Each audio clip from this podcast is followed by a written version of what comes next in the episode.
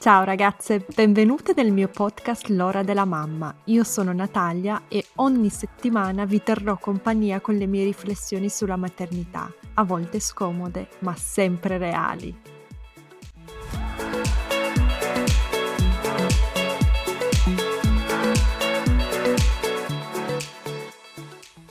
Ciao ragazze, oggi con me ho Alessia Romanazzi, psicologa e psicoterapeuta. Come direbbe mia sorella, la psicologa simpatica, perché Alessia ha sempre il sorriso sulla faccia. Ciao Alessia.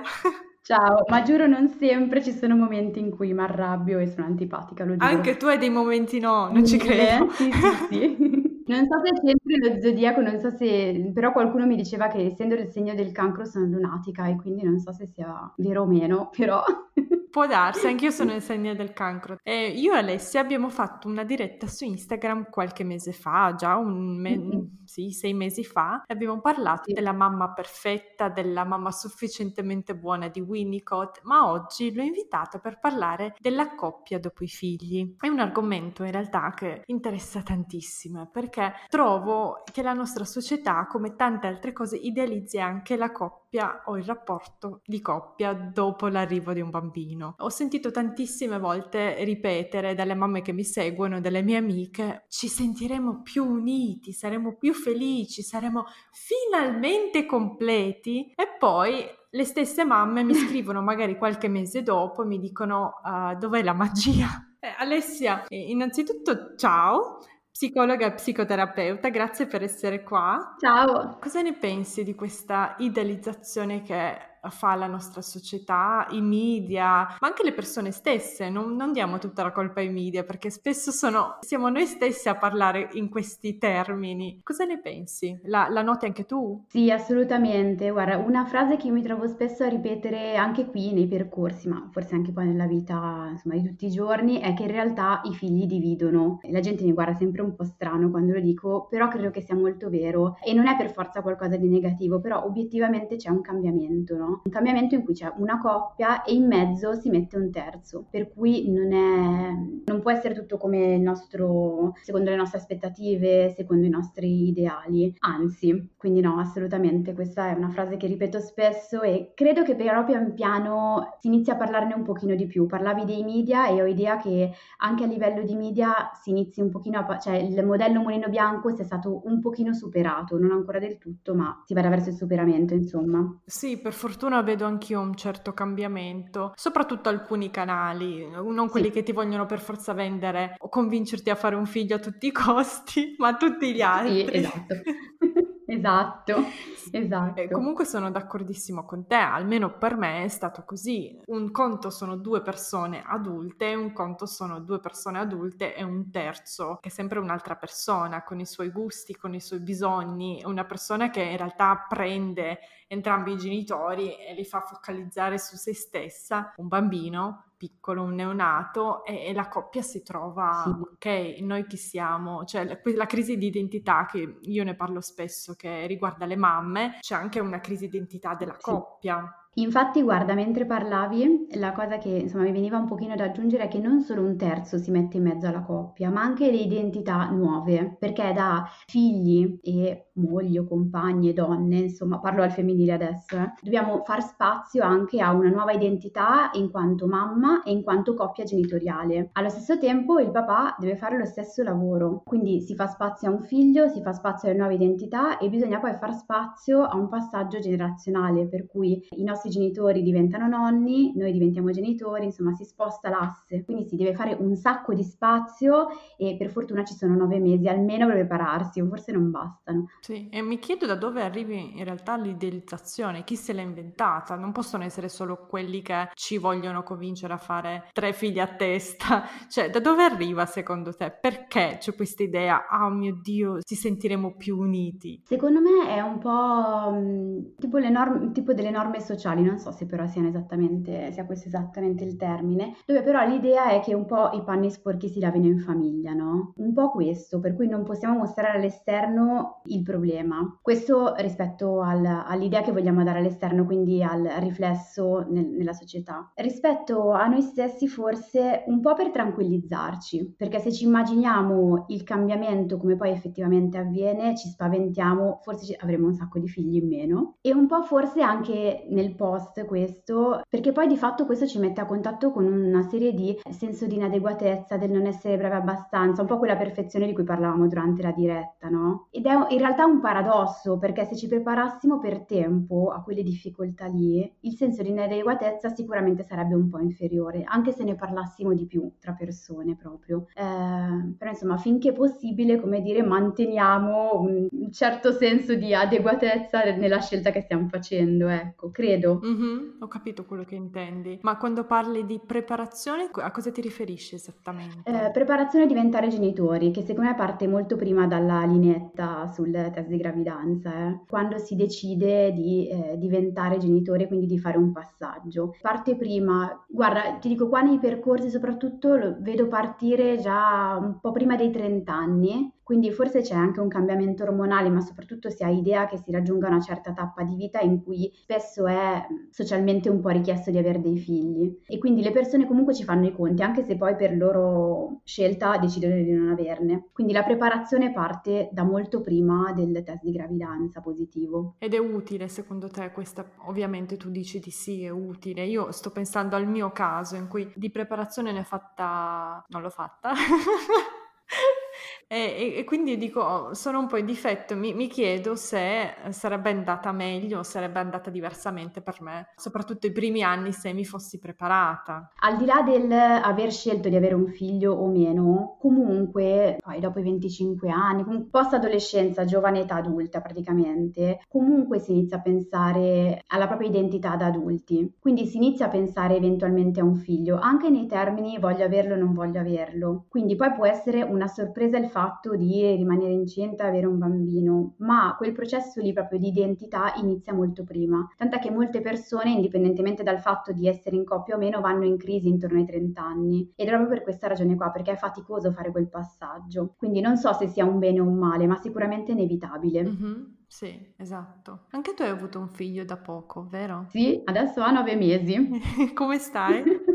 Tutto sommato bene, io ehm, mix, ho un sacco d'aiuti, lo dico sempre, questo fa molto la differenza e devo dire che lui è... Hai presente? Sì, sì, perché tu ne parli spesso, la classificazione bambini più facili, quelli un pochino più difficili, eh, quelli un pochino più richiedenti, lui rientra tra quelli un pochino più facili, quindi sicuramente questo ha reso più semplice il ruolo, mm-hmm. con tutta poi in realtà una, una stanchezza e ieri ad esempio, ti faccio proprio l'esempio più recente. Ieri non so perché decideva a pomeriggio che non, non, voleva dormire, io dovevo venire al lavoro, ero snervatissima, altro che sorriso sulle labbra. Per cui in realtà sto, sto, bene in generale, gli aiuti sicuramente aiutano e poi secondo me è parte integrante dei giochi, eh, ogni tanto essere particolarmente snervati. Sì, quindi hai potuto continuare con il tuo lavoro, anche la presenza sui social, la carriera, eccetera. Cioè il figlio non è stato un momento, adesso non posso più fare niente per te. No, No, anche se a me aveva preoccupato perché mh, nel, nel mio lavoro non si comunica quasi nulla di sé ai pazienti. Tutte le scelte, insomma, di comunicazione rispetto alla propria persona, quando si decide di comunicare qualcosa è sempre ben pensato, no?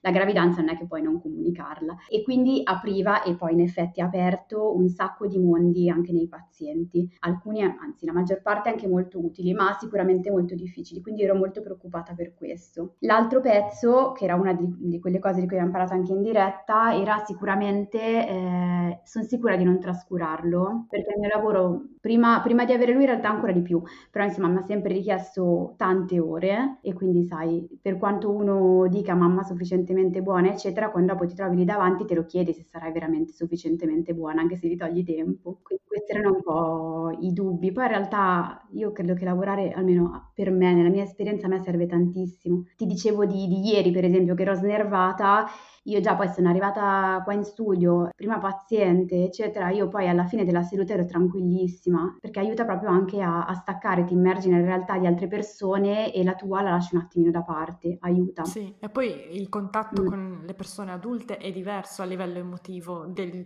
contatto con il tuo bambino. Me lo dicono anche le, le, mamme, le donne che fanno le educatrici al nido, che sono due cose diverse. Ma vorrei commentare un attimo quello che mi hai detto di come avevi paura di non sentirti, di non essere una mamma sufficientemente buona e collegarmi al nostro argomento di oggi. Uh, mi ricordo che ero sì. proprio gelosa del fatto che io avessi tutti questi problemi dentro la testa, tutte queste inadeguatezze, questo senso di colpa, invece mio marito si svegliava la mattina, si vestiva in tutta tranquillità, apriva la porta, usciva e non aveva niente per la testa, nessun tipo di stress riguardo alla bambina, a meno che io non lo chiamassi a mezzogiorno urlandogli qualche... Sì, io non ce la faccio più, tu dove sei, disgraziato? Cioè, era un classico ai tempi, adesso mi guardo indietro e dico mamma mia come ha fatto a sopportarmi, io non mi sarei sopportata, vabbè, comunque però ci sta, nel senso io ero da sola con una bambina molto ad alto bisogno in un paese straniero, lui faceva lo splendido, andava a lavorare. Anche tu mi sa che eri una mamma ad alto bisogno in quel momento lì, mi sa, anche tu stessa, cioè bisogno di, di supporto. Esatto, e ti dicevo, tanta tensione tra di noi, e soprattutto in me, ha creato questa disparità cioè ho detto, bello mio, cioè io, la mia vita è cambiata completamente, la tua non è cambiata di una virgola. E mi sentivo frustrata, cioè certi momenti non, non lo sopportavo più, le sue storie del suo lavoro, i problemi riguardanti il suo lavoro e dicevo, ma vabbè sì, cioè stai parlando di lussi qua, io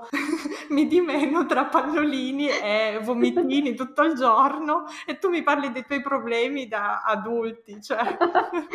che un po' servono, però guarda quello che racconti è abbastanza, abbastanza no, è molto comune, molto normale. Anche perché sono dei, prima diciamo è un cambiamento di identità, di ruolo, eccetera, ma avviene, la cosa che aggiunge difficoltà è che avviene in, modo diverso, in maniera diversa a seconda del, cioè, del fatto di essere uomo o donna. Per la mamma inizia molto prima, al di là del, di quello che dicevamo, cioè già prima del test di gravidanza, però proprio in termini fisiologici, per la donna eh, nel momento del test iniziano tutta una serie di cambiamenti anche ormonali, fisici, poi da un certo punto in avanti c'è anche proprio un contatto più diretto col bimbo perché inizia a muoversi, comunque si avverte il corpo che cambia, quindi la donna ha in questo senso la possibilità di vivere il cambiamento passo passo, l'uomo no, se ne rende conto dopo e dopo non si intende con la nascita del bambino, spesso molto dopo. Ti faccio un esempio, guarda che è quello più forse significativo. Esiste la depressione postpartum anche paterna, non esiste come sindrome proprio conclamata, ma esiste. Gli uomini che arrivano qua in terapia e che ne soffrono, in genere hanno figli che hanno superato l'anno di vita, perché a quello è poi forse proprio quando i bambini iniziano a muoversi, a interagire molto di più, a esplorare il mondo e quindi a staccarsi un po' da quella simbiosi con la mamma, che inizialmente c'è e anche quella abbastanza fisiologica, allora lì i papà vengono proprio chiamati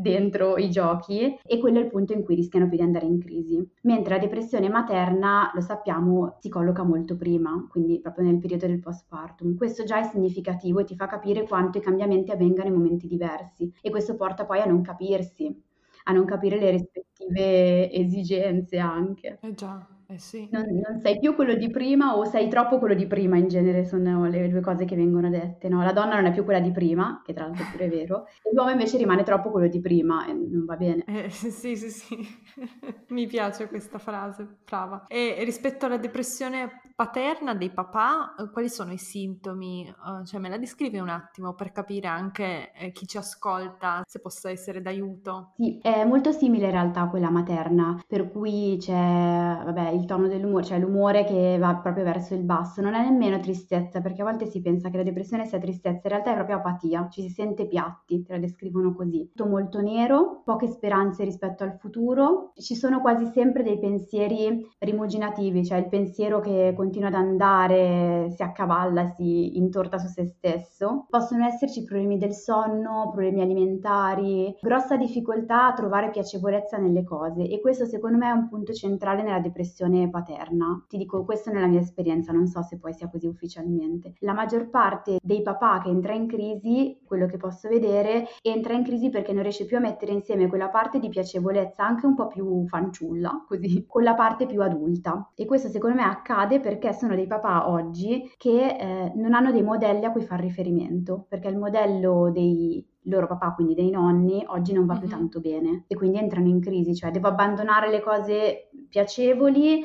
devo essere adulto, ma come? Ma devo davvero abbandonarle le cose piacevoli e questo tilt spesso causa poi la depressione postpartum po' più complessa di come l'ho spiegata, però. Sì, e poi ci sono anche, in genere, le persone fanno molti meno figli, quindi anche gli amici, ma questo vale anche per le donne, valeva anche per me, perché io sono stata la prima tra le mie amiche ad avere una bambina a 27 anni, figurati, nel nord Italia, vabbè, penso che sia... Super giovane. Sì, ovunque in tutto l'Occidente in realtà, non solo in Italia.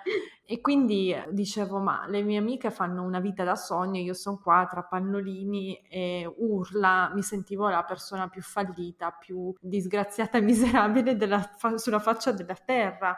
Mi medesimo anche un uomo che ha tanti amici, soprattutto se magari lo fa verso i 30 anni e non verso i 40, che ancora tantissimi amici che vivono una vita diversa, mettiamola così. Insomma, dove non ci sono la nalla alle nove, i pannolini, eh, i biberoni, eccetera, ma ci sono altre cose, altri discorsi e, e si sente anche un po' spaesato, oltre quindi a una, a una crisi generazionale, non riesce a guardare suo padre e suo suocero perché hanno, avevano una vita diversa, ma neanche i suoi amici, quindi sia a livello verticale che a livello orizzontale c'è un cortocircuito, cioè non so più dove andare a guardare. Sì, assolutamente. Poi appunto padri, nonni, insomma, spesso insomma, poi rinunciavano un po' no, alla vita esterna, comunque veniva molto ridotta rispetto a quello che invece avviene oggi, per cui davvero non hanno un modello a cui appigliarsi e su questo credo che si debba avere veramente tanta pazienza perché si deve proprio ricostruire un nuovo equilibrio che comprende l'equilibrio della coppia, l'equilibrio della coppia con il bambino e l'equilibrio della coppia col bambino con gli amici. Per cui è tutto un... difficile, non è una roba così, così semplice. Poi sai, adesso facciamola anche proprio pratica, esci con gli amici, nessuno ha figli e tu ti devi portare dietro, non so, le, le pappe a un certo punto e i seggiolini, i seggioloni. Non riesci a fare un discorso di, più lungo di due minuti perché sì. vieni interrotto. Cioè, non, non è, così, non è così, così semplice la faccenda, no?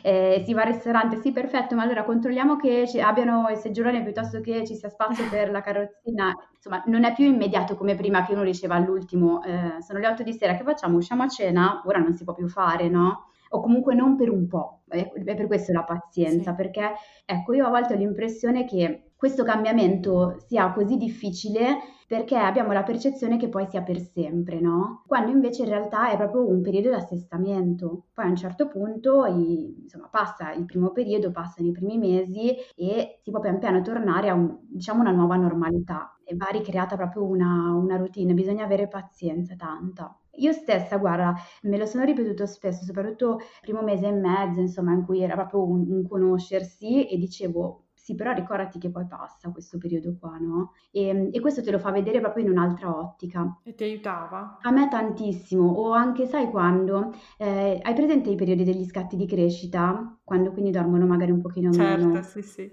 Ok, e lui li fa proprio, ha proprio dei periodi, cioè fa due o tre giorni, lui è uno che tendenzialmente di notte, di giorno no, ma di notte dorme, e fa proprio dei, delle nottate in cui dorme meno, vuol venire magari nel lettone mentre è sempre stato abituato a dormire nel suo lettino e avere idea che comunque sia un periodo limitato nel tempo e che passerà, a me aiuta tantissimo perché boh, mi mette in prospettiva e dico sì, ok, però aspetta, poi finisce. Assolutamente. Eh, sì. Ma Alessia, pensavo, dicevi, il primo anno è più difficile per la mamma, tendenzialmente, generalizziamo sì, un po'. Sì, esatto. Il secondo anno magari è più difficile per il papà e io l'ho vissuto proprio sulla mia pelle. Il primo anno ero, ero abbastanza miserabile, lo dirò abbastanza apertamente, non mi vergogno. Ma cioè... guarda che ci ritroviamo tutti quanti. Però mi tenevo, cioè come se gli ormoni, tutta la mia, sai, la cultura, tutto l'inculcamento di 30 anni quasi, tutto insieme insieme ha fatto sì che io fossi lì al 100% per mia figlia, che mi lamentassi sì con mio marito, ma mi andasse bene quel, quella posizione lì, quello che facevo, cioè ci stavo, che rimanevo, non volevo scappare. Ad un certo punto, però, raggiunti i dieci mesi, un anno, io guardavo mio marito e pretendevo da lui che lui facesse molto di più. E ho detto: no, adesso però devi fare il 50%. Io, ok, l'ho allattata, l'ho accudita 24 su 24, tutto da sola. Adesso, ecco, il biglietto è il tuo turno. e la crisi arriva da lui, cioè è, è, come se, sai, il periodo di esagestazione, quei nove mesi dentro, nove mesi fuori del bambino sono finiti e ora? e io come donna quasi come femmina no? non so come eh, mammifero io ho detto eh, bello mio. Ora? Il, divert- allora, il divertimento è finito la pausa è finita. Prendi le rendi della situazione. E dico quando si parla di una coppia più unita dopo un figlio io penso a questa situazione in cui il primo anno è più difficile per la mamma eh, non sempre io parlo per me. Poi il secondo, magari per il papà, e si viene a creare una situazione per cui i primi due anni e comunque c'è tanta tensione dentro la coppia. Ce n'è, ce n'è. Io ti dico, in realtà qua nella maggior parte delle esperienze che vedo, tantissimo in realtà nei primi mesi. Forse perché boh, spesso, anche, spesso anche i bimbi mettono molto po' a dura prova, comunicano poco, è proprio la novità, eh, va proprio ritrovata lì la nuova routine. Però in generale sì, i primi due anni direi, cambiandosi poi la, come dicevi tu, no? quasi la responsabilità e passandosi un po', un po' la palla. Sicuramente mette molto alla prova. Su questo apro un attimo un capitolone, se sei d'accordo, su una questione che io ho particolarmente a cuore e probabilmente poi ti ritroverai perché spesso parli di questioni di genere o, o un po' sessiste, che è la questione del, del, carico, del dare una mano in casa. Già la, la frase eh, l'uomo aiuta e dà una mano dà un po' l'idea di come siano le cose, per cui tendenzialmente la responsabilità è a carico della donna, è lei che si occupa di fare le cose, pensare alle cose e gli uomini poi si inseriscono dando una mano che sembra essere molto pratica in questa frase perlomeno, no? Il cambiamento che vediamo oggi anche negli uomini è quello di uomini che forse anche come dicevi tu prima, poi se non da subito ma da un certo punto in avanti devono prendersi dei carichi e quindi mettersi a fare delle cose rispetto ai figli, ma forse poi vale anche in senso più ampio. Questo comunque lascia alle donne un grosso carico che è quello mentale e qui si accende un po' il mio campanello d'allarme spesso, qui in terapia ma in realtà anche al di fuori, perché quello che, che rimane poi alle donne è comunque il carico mentale della situazione. Ti faccio un esempio pratico. Se c'è la lavatrice da fare, se c'è lo zainetto del bambino da preparare per il giorno dopo, molto spesso quello che si fa è dire, caro, qua i compiti devono essere divisi al 50%, per cui che so, tu fai la lavatrice e io preparo lo zainetto. La frase però, il pensiero delle cose da fare, parte sempre o quasi sempre dalla donna, la quale rimane però affaticata perché la parte mentale, il pensiero rimane sempre a suo carico, difficilmente è a carico degli uomini. Questo è quello che si vede perlomeno oggi nelle terapie, poi dimmi tu. Sì, sì, sì, è così. Soprattutto in Italia, questa volta però... Eh, qua non, eh, non so dirti perché conosco meno le realtà all'esterno, però è, quello è, rimane un grosso problema, cioè quello che io vedo oggi è che... Eh, sì, è vero, da un certo punto in avanti, soprattutto dopo la nascita di un figlio, c'è una donna che dice, caro, guarda, ci dividiamo però a 50-50 i compiti perché non ce la faccio più, sono stanca, però il carico mentale rimane sempre sulle spalle della donna, o quasi sempre. E quello crea una grossa fatica che poi porta con sé tutta una valanga di conseguenze, che vanno dal, eh, dall'ansia, dalla forte, alla forte stanchezza e anche a problemi ad esempio in ambito sessuale, perché se una è eh, caricata a mille e deve occuparsi di tutto e pensare pensare a tutto, insomma poi è più difficile lasciarsi andare ad aree come quelli del piacere. Quindi la grossa difficoltà secondo me non è tanto oggi come oggi dire ok guarda eh, fai partire la lavatrice e dividiamoci i compiti pratici a metà, ma è dividere il carico a metà perché non c'è proprio la cultura, secondo me, forse sì, in Italia, la cultura della responsabilità e di far partire un pensiero sulle cose che ci sono da fare. Non so se l'ho spiegata bene o se mi sono... L'hai spiegata benissimo ed è, è un combattimento quotidiano. Sì. Io mi ricordo che quando ho iniziato, abbiamo iniziato a convivere con mio marito, mia madre e mia suocera mi chiedevano se gli facessi la sua valigia. Io li guardavo e ho detto ma perché le devo fare la sua valigia? Ma per me può andare anche senza mutande. Cioè, c'ha una certa saprà farsi da solo le valigie, ma perché gliela devo fare io? Oppure, che ne so, pagare le bollette, queste cose qua, che in effetti a casa mia se ne occupa mia madre, ma io gli ho subito detto no, cioè se tu c'hai fame fatti da mangiare, se c'hai sete, non lo so, nel senso io non sono la tua badante, ok? E infatti la sua valigia non l'ho mai toccata e in generale l'unica cosa, l'unica cosa proprio non so come ho fatto questo errore gigante, ragazzi, fatemi capire come ci esco. Per favore, accetto consigli. Questa cosa delle camicie da stirare, ma perché vieni da me con le tue camicie oh, da no, stirare? Perché? Cioè, a volte mi viene da nascondermi. Amore, non ho una camicia stirata. Io che muoio, cioè,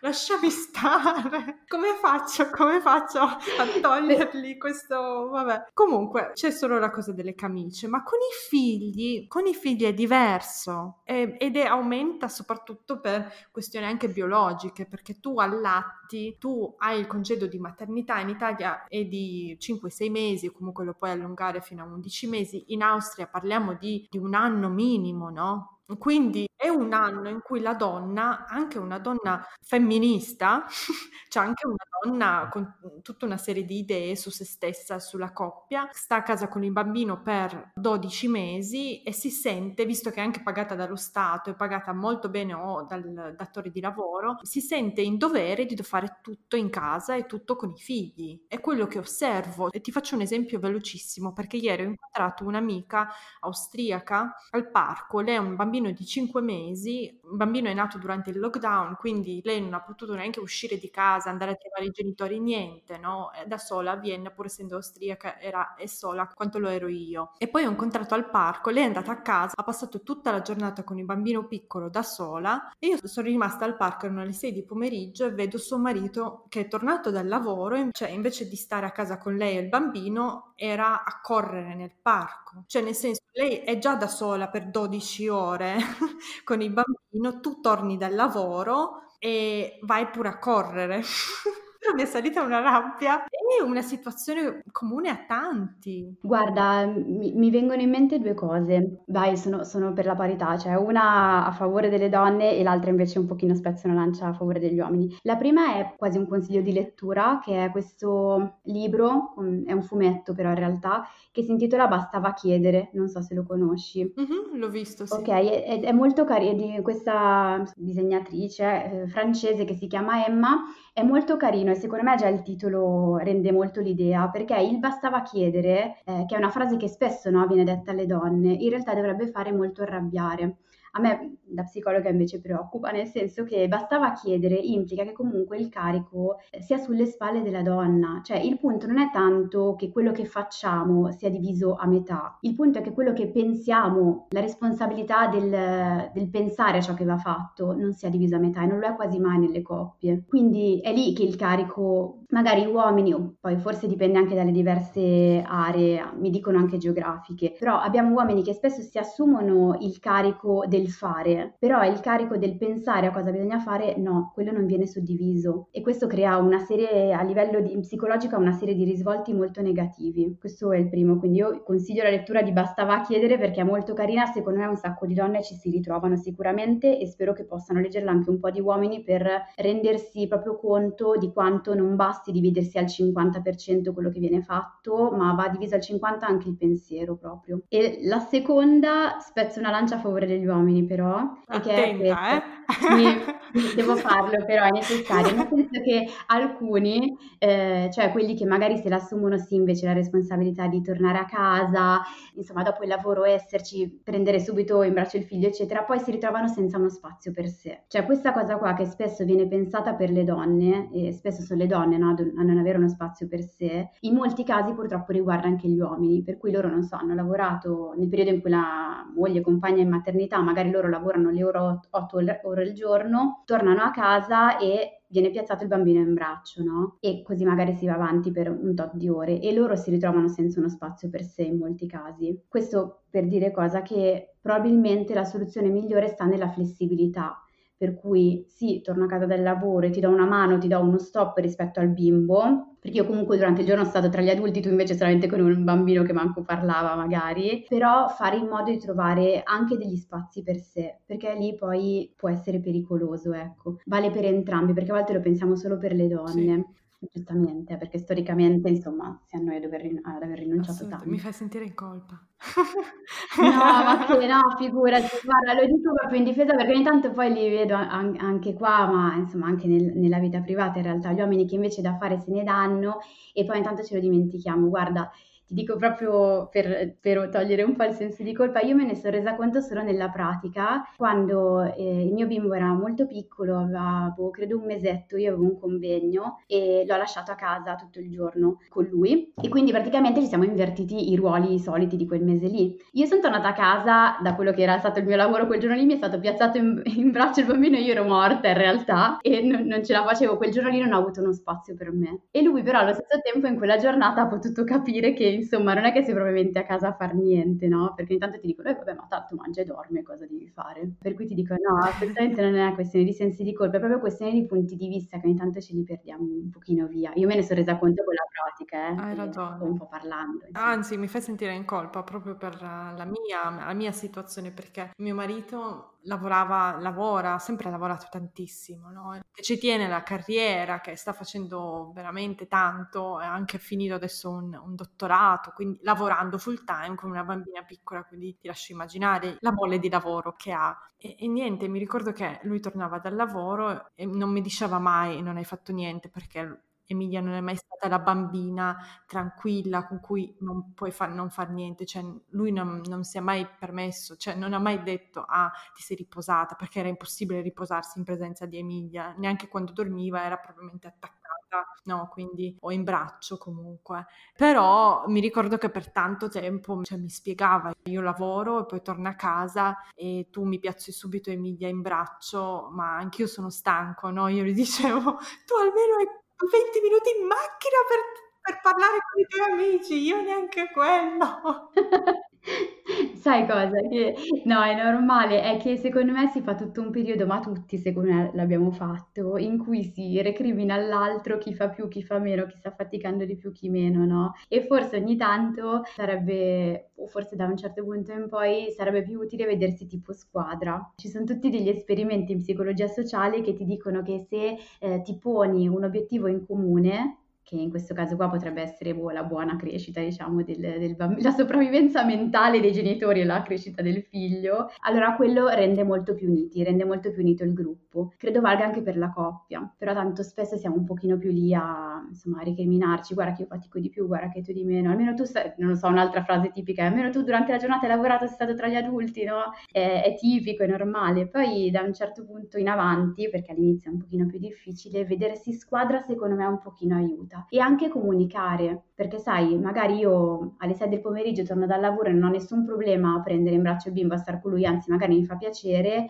ma ho più bisogno di un momento per me alle 10 di sera, non lo so eh, adesso. Anche comunicare quali sono i bisogni e provare il più possibile a cercare una quadra, non so, quello che fa più fatica ad alzarsi di notte e quello che invece fa un pochino meno fatica al mattino, ecco, per quanto possibile cercare un po' una quadra. Poi all'inizio è tutto un po'... Sì, poi se non hai aiuti esterni esterni, quindi uh, nonni, zii, parenti in generale, è davvero difficile perché sei tu, tuo marito, il tuo compagno e il bambino, i bambini, quindi è, è veramente è faticoso. Cioè. Sì, con, contano tanto, sai anche per cosa? Perché comunque tutte le lamentele rimangono all'interno della coppia, le lamentele, le frustrazioni, mentre invece se c'è qualcun altro, eh, comunque hai la possibilità di sfogarti un po' su vari punti, no? O anche semplicemente di essere stato, come dicevo prima, tra adulti, oltre che con un bimbo molto piccolo. E questo un pochino aiuta, ti fa proprio ritrovare un po' di, di sanità mentale, non so come quindi... A, proposito, Alessia, tu consigli ai tuoi pazienti, amici, eccetera, in generale, consigli di parlare sempre perché quando si parla di comunicare uno pensa, oddio, adesso devo quindi tutti i miei disagi da neomamma devo spiegarli a mio marito ogni, ogni sera a cena, ma secondo me, almeno io dal mio esempio, ho visto che da un momento in cui avevo trovato delle amiche neomamme con cui parlare di questi argomenti e poi anche ho fatto un percorso con una psicologa, cioè si è liberato tantissimo spazio nella coppia, quindi comunicare sì, però stare sempre lì a lamentarsi con la stessa persona, secondo me non è che sia proprio ideale, almeno per me, come dicevo, affaticava tanto eh, e faceva crescere la tensione tra noi due. Quando abbiamo spostato un po', quindi le comunicazioni non andavano solo uno verso l'altra, ma io avevo delle amiche con cui parlare, parlavo di più con mia madre, con mia sorella, con la psicologa e meno di, dei miei problemi quotidiani con lui, cioè è stato meglio, la situazione si è liberata. Ci sta, quello sì, è proprio quello che intendevo, cioè avere altre figure cui può riversare la lamentele o anche semplicemente con cui passare il tempo libera spazio per la coppia. Poi sulle lamentele secondo me c'è da fare un pensiero, cioè a che cosa mi serve? Perché molte persone, anzi in molti casi, la lamentela non è tanto del eh, ho fatto fatica e quindi ho bisogno di sfogarmi, ma è una richiesta di riconoscimento. Quindi riconoscimi quello che ho fatto e finché si fa il braccio di ferro del io ho fatto di più e tu hai fatto di meno, si alza il tiro con la lamentela praticamente. E l'altro, invece di venirci incontro e dire ah guarda sì, in effetti oggi hai fatto una giornata pazzesca e hai ragione a lamentarti, si tirerà indietro, no? E si irriterà anche un po'. Quindi forse nel momento in cui sentiamo di lamentarci troppo, dovremmo fermarci un attimo e chiederci a che cosa ci serva, cioè di che cosa abbiamo bisogno, di cosa abbiamo bisogno che l'altro faccia. E poi eventualmente questo è un po' difficile da fare, però si può comunicare. Guarda, io a me viene sempre da lamentarmi perché mi sembra che tu non capisca mm-hmm. la fatica che io faccio durante la giornata. E molto spesso poi quando si viene riconosciuti in questi casi qua, le lamentele si sciolgono come neve al sole o comunque risultano molto meno, no? E anche la coppia ne risente positivamente poi. Sì. Poi un altro punto di cui volevo parlare con te è il sesso. Eh, sì, è centrale. e si fa meno sesso. Si fa meno sesso? Prima domanda. Allora, c'è un calo fisiologico all'inizio, nella donna, tendenzialmente. Io leggevo l'80%, l'85% delle donne, tra cui io, cioè per me era proprio il deserto del Sahara durante l'allattamento, quindi la libido è andata sotto livelli Storici. proprio preadolescenziali. No, no, è assolutamente normale, nel senso che c'è proprio un calo fisiologico proprio del desiderio anche. Questa è una cosa da sottolineare, nel senso che questa cosa qui crea una serie di problemi perché l'uomo si sente poi rifiutato, eh, non accettato, sente di non avere più uno spazio. E questo poi è molto vero poi da un punto di vista sessuale a volte, ma anche da un punto di vista psicologico, nel senso che la, la mamma, la, la moglie è comunque compagna è molto presa nel proprio rapporto con il bimbo e non ha spazio poi per altro. Quindi spiegare che in realtà c'è un calo del desiderio che è molto fisiologico aiuta non solo la donna a sentirsi meno strana, ma anche gli uomini a sentirsi non rifiutati in quanto persona, ma semplicemente si spiega che è un momento e che è naturale. Quindi questo è il primissimo passo. Io sono sempre dell'idea che spiegare che le cose siano naturali un pochino aiuti. Sì, ma tra l'altro volevo aggiungere Sì. sugli uomini, cioè durante la gravidanza anche io ho notato, anche sui giornali, nei media, tra le star, c'è questa sessualizzazione della gravidanza, per cui io mi aspettavo dei fuochi d'artificio a letto durante la gravidanza. Pensavo che tutti i maschi morissero per una tipa con la pancia, no? Cioè... Mi sa di no invece. E invece eh, si è scoperto che non, è, non fosse il mio No. caso, che anzi a tanti uomini la pancia non, non è che crea chissà che, insomma, film mentali, ecco. No, esatto, diciamo che non eccita particolarmente, esatto. o comunque non tutti. Ma infatti questo era un altro punto, guarda, che secondo me questo crea un altro problema, nel senso che gli uomini, io poi generalizzo, eh, però mo- molto spesso gli uomini, eh, soprattutto al crescere della pancia, diminuiscono un pochino il desiderio, o comunque sono meno invogliati, sono un po' frenati secondo me. Desiderio che poi riparte dopo il parto. Al contrario, per le donne non sempre, ma in alcuni casi durante la gravidanza può esserci un forte desiderio, anche lì anche per una questione ormonale a volte, che però diminuisce, credo che sia una questione poi di progesterone dopo il parto, credo che sia progesterone, ma non so. Per cui di fatto non ci si incontra, si passano mesi a non incontrarsi perché i bisogni sono diversi nel prima e nel, e nel dopo. Anche lì è necessario proprio ritrovare uno spazio. Poi c'è un altro pezzo che le donne affrontano un cambiamento corporeo che gli uomini non affrontano. È molto difficile secondo me comprendere comprenderlo poi dall'esterno, perché proprio il proprio corpo che cambia, che non è più quello di prima e che ha tutto un significato psicologico molto importante. Cambia l'identità, per cui come la metto insieme la parte dell'essere eh, mamma e la parte dell'essere una partner sessuale, perché molto spesso è difficile anche quello, no? Soprattutto a livello culturale, cioè Eh quello sì. che sì, l'immagine culturale che abbiamo di noi stesse come donne. Sì, noi stesse, secondo me anche un po', non so, nel pensiero comune, anche nei media, no? Cioè la mamma adesso passami un po' il termine, ogni tanto è un po' descritta tipo Vergine Maria, che insomma basta, no? da lì si blocca tutto. Quindi anche questo va un attimino risistemato, cioè credo che quello che mh, vada un pochino rimesso, mh, trovare una quadra tra la parte appunto sessuale e la parte più di identità materna, ecco. E mentre gli uomini, dall'altra parte, eh, il problema che si trovano, credo, ad affrontare è il dividersi tra virilità e affetto, perché oggi come oggi si chiede agli uomini di essere eh, dei dei papà e dei compagni affettivamente molto presenti, anche più teneri, no? Rispetto a come potevano essere gli uomini un tempo, ma generalmente a livello sessuale non accende grandi desideri quell'immagine lì, perché quella che accende più desiderio in genere è quella, poi appunto dipende sempre dai casi, però in genere è quella più di un uomo eh, virile, potente, sai un po', mm-hmm.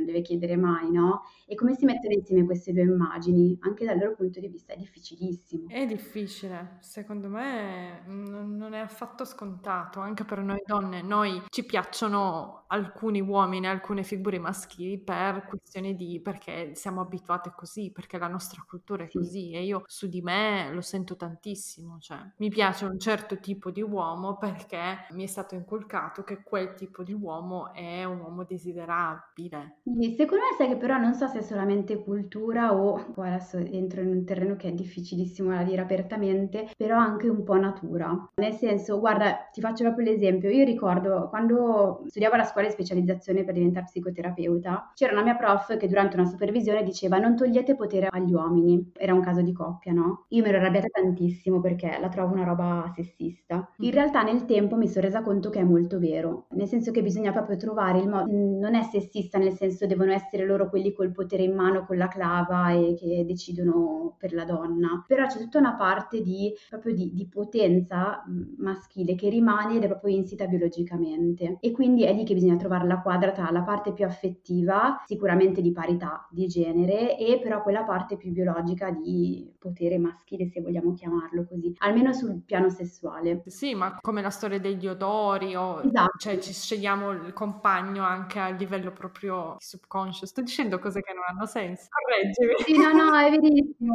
è verissimo, no, no, è verissimo. Sì, sì, no, infatti, no, spero che arrivi il messaggio, nel senso che lo dico sempre un po' in punta di piedi perché sembra un po' sessista come cosa, però figurati, da me. Eh, però è, un po' è vero, non, non, possiamo far finta di niente, perché se ce lo dimentichiamo la parte anche sessuale di coppia un po' ne risente e quindi no, questa cosa qua non va dimenticata in linea di massima. Sono d'accordo, sono d'accordo. Ma come trovare il tempo? Adesso togliti un attimo il cappello da psicologa e rispondimi come donna. Come fai a trovare il tempo per la coppia, anche per il sesso? Perché sì, la, la sveltina, perché per la sveltina matrimoniale, come la chiamo io, il tempo lo trovi mentre il bambino dorme, gioca, guarda la tv, che ne so, cioè ne ho sentite di tutte, però per un sesso come si deve, che poi sia appagante per tutti, non solo per una persona della coppia, eh, c'è bisogno di tempo, c'è bisogno di ambiente, c'è bisogno, almeno io parlo per me, ma credo anche per le mie amiche, perché io ho delle amiche che si aprono tantissimo su questi argomenti, quindi non parlo mai solo per me. Meno male, non le si fa tanto, invece sarebbe importante. E quindi come fa? Cioè io quando sento, ah, non lo fai nel lettone perché c'è il bambino, però vabbè, cosa, vuoi, cosa ci vuole? Due minuti in bagno, io rimango così, ho detto vabbè, due minuti in bagno ci sta una volta ogni tanto, però che sia pagante per la donna, o perlomeno per me, quello è un altro discorso, non so come dire.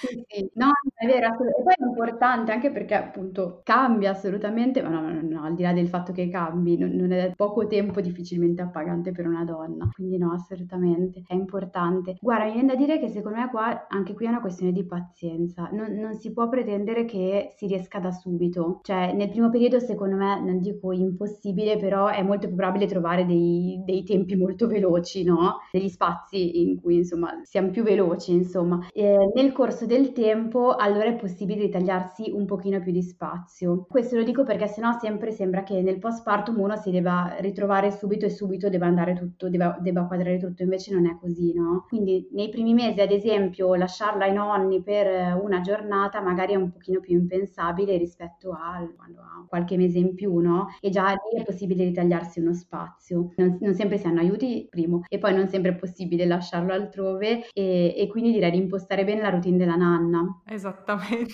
si imposta quella bella routine lì della nanna e si riesce a far dormire, quello è essenziale. Anche perché c'è un altro problema, secondo me, e questo è soprattutto delle donne, di farlo con sempre l'antenna un po' su del chissà se è svegliato, aspetta che forse ho sentito un rumorino e devo correre. Eh, I primi mesi è veramente eh, così. E poi anche la routine della nanna, qui c'è un cambiamento da fare perché non tutti vogliono, non a tutti piace il sesso serale, cioè è una cosa un po' che sembra che sia normale per tutti, ma a me io preferisco altri momenti, cioè proprio a livello personale, mi, quindi con mio figlio ho dovuto cambiare questo perché dopo le nove di sera era l'unico momento in cui io sapevo che dormisse dopo un anno, un anno e mezzo, no? quando la sua routine si è proprio stabilizzata. Eh, e quindi eh, pomeriggio niente, mattina niente, dopo pranzo niente, neanche un weekend, la sera, cioè nata, che ti piaccia o no, e quello è il momento che hai adesso, ho capito?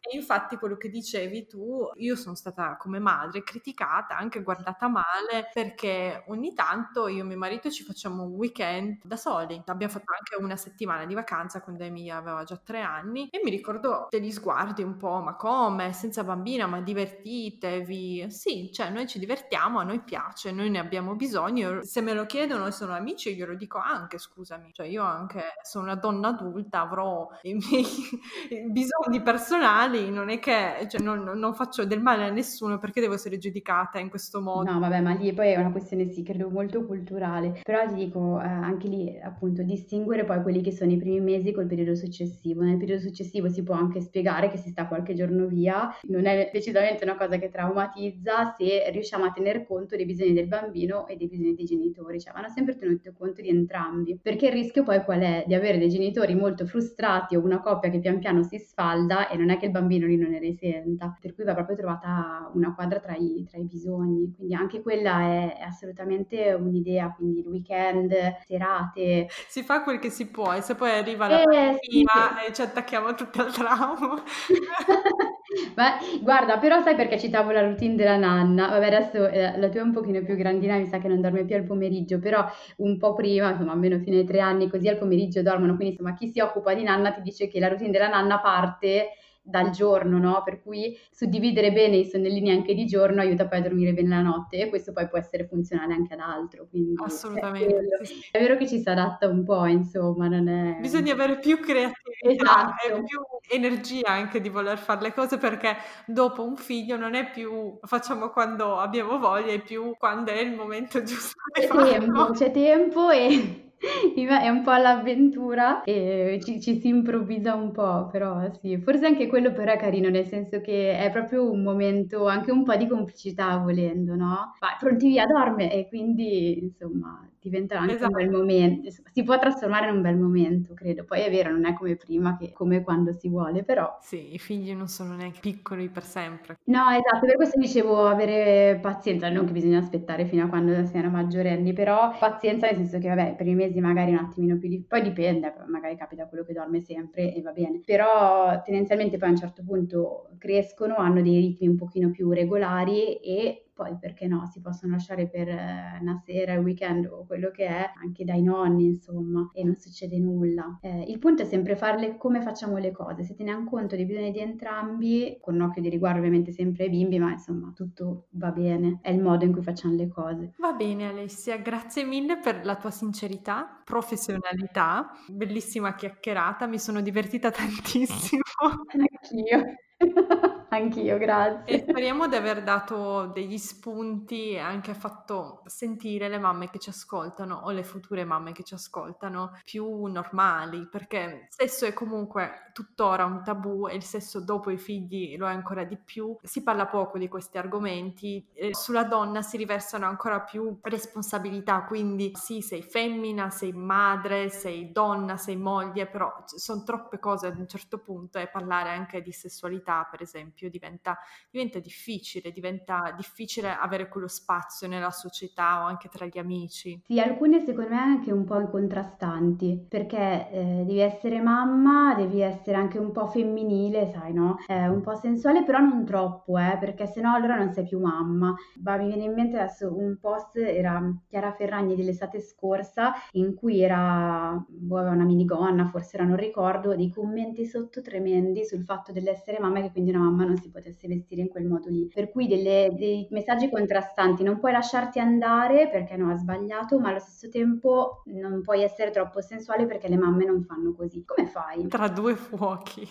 sì, guarda, è, è, difficilissimo. E forse siamo noi che dobbiamo trovare la quadra, come dicevi tu prima rispetto all'andare via, no? Sono serena io, siamo sereni noi e va bene così, insomma. Esatto. Alessia, dove ti possono trovare? Allora, beh, principalmente credo su Instagram, dove c'è il canale Io non mi stresso e poi da lì è possibile arrivare al mio sito che porta il mio nome, quindi alesseromanazzi.com. Fantastico. E tu accetti clienti per consulenze? Cosa fai? Corsi, consulenze? Sì, principalmente psicoterapia, quindi sì, ansia, attacchi di panico e fame nervosa sono le aree principali. Grazie Alessia, Grazie buona giornata. Te, ciao. ciao. Wow, siete arrivate fin qui! Spero che questa puntata vi sia piaciuta e aspetto i vostri feedback. Potete scrivermi su Instagram o mandarmi un'email. Tutte le info sono nella descrizione. Non vedo l'ora di sentire cosa ne pensate. Ricordatevi di schiacciare il tasto segui in modo da non perdervi le puntate future. A presto e grazie!